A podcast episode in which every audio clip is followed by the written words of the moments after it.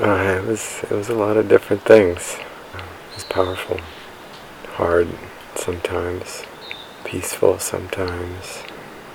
I got to I got to relive a lot of memories that I haven't touched in a long time. Just like floods and floods of them my whole lifetime.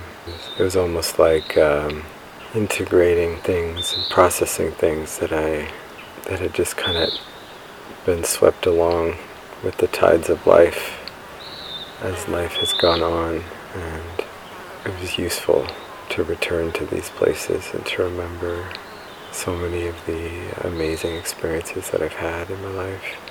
I found that there's a truth in it, a perfect mirror and amplifier for what's already within me. It really turned up the volume on all my thought patterns and stories and identity constructs and it helped me to to see all that stuff which at first was kind of painful to look at really hard to, to be with. And, and as I started to kind of accept what was what is I I found acceptance of myself all the imperfections that I'm made of make up a beautiful whole all these little fractures of self. Yeah, I could see how they all fit together to to form the the different nuances of what I am, and and for what that is, it's it's, it's beautiful. And what really distinguishes this is there's really very very little escape, very little way of distracting, other than the mind, and even in that, the way that the mind distracts and distracted me in the dark. It wasn't really that like enjoyable, you know. It wasn't really taking me away from anything that was difficult, you know. It really just brought me closer to what I needed to be present with. I would say that that was probably the most profound piece for me.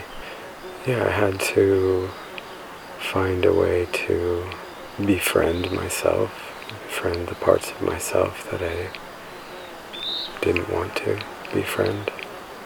I didn't want to connect with. Otherwise, I would have probably gone insane.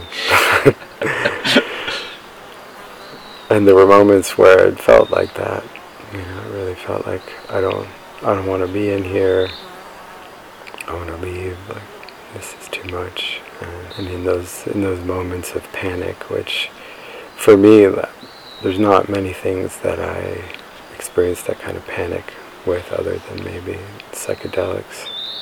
I could find the parts of me that had the capacity to hold that panic with love and compassion and understanding, get underneath it and kind of create like a buoyancy around it, buoyancy around the discomfort and I've forged a deeper connection with a sense of higher power in a way that I've felt disconnected from for a while when I was able to move beyond the, like the little self and connect to a bigger self that's part of all of creation.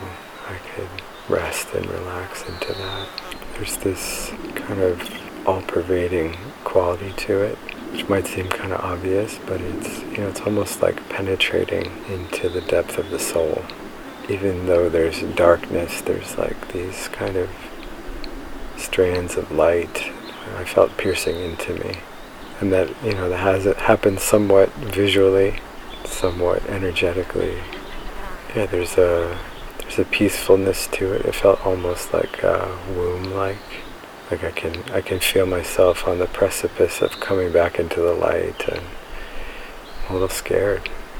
I felt a sense of safety in it, this kind of refuge from the world. It felt like it it gave my mostly my sense of sight, which is pretty active in my life, like a a, a reset, you know, like I feel often overstimulated in the world, you know, looking at screens and bombarded by all this sensory stimulation. It felt good to just take a break.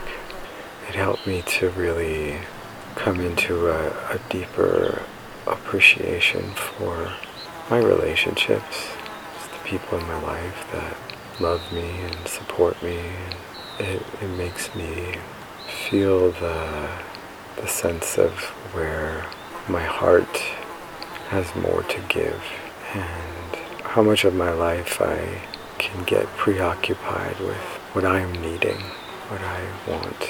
And there's something in the you know, the generativity of giving to, to be in the how much love can I give that I have the sense that fills me up more than anything. It's almost like the the thing that I long for the most is what I need to give the most.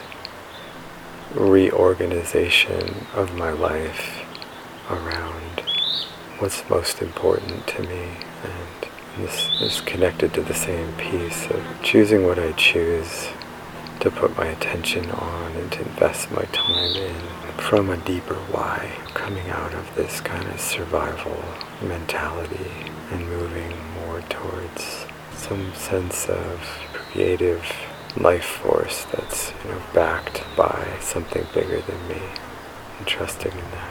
A greater sense of knowing of the the impact that I can have as an individual. Having a bigger bigger dream a bigger vision believing in a larger possibility. One thing that I was working with while I was in there the length of time which I have this kind of heroic side to my personality that tries to do hard things and endure things. And you know for the three day I opted to do a fast along with it. And you know just to kind of turn up the intensity a little bit. And got to day two and you know it's like I, I knew there was a part of me that could like endure the experience and get through it but mm-hmm. I felt like I wasn't you know, it wasn't just about getting through it. I really wanted to make myself more available to the experience and mm-hmm. not have it about some accomplishment that I ticked off. And it felt like eating, eating on day two, choosing to eat on the day two was, you know, kind of humbling. It allowed me to drop into the experience more.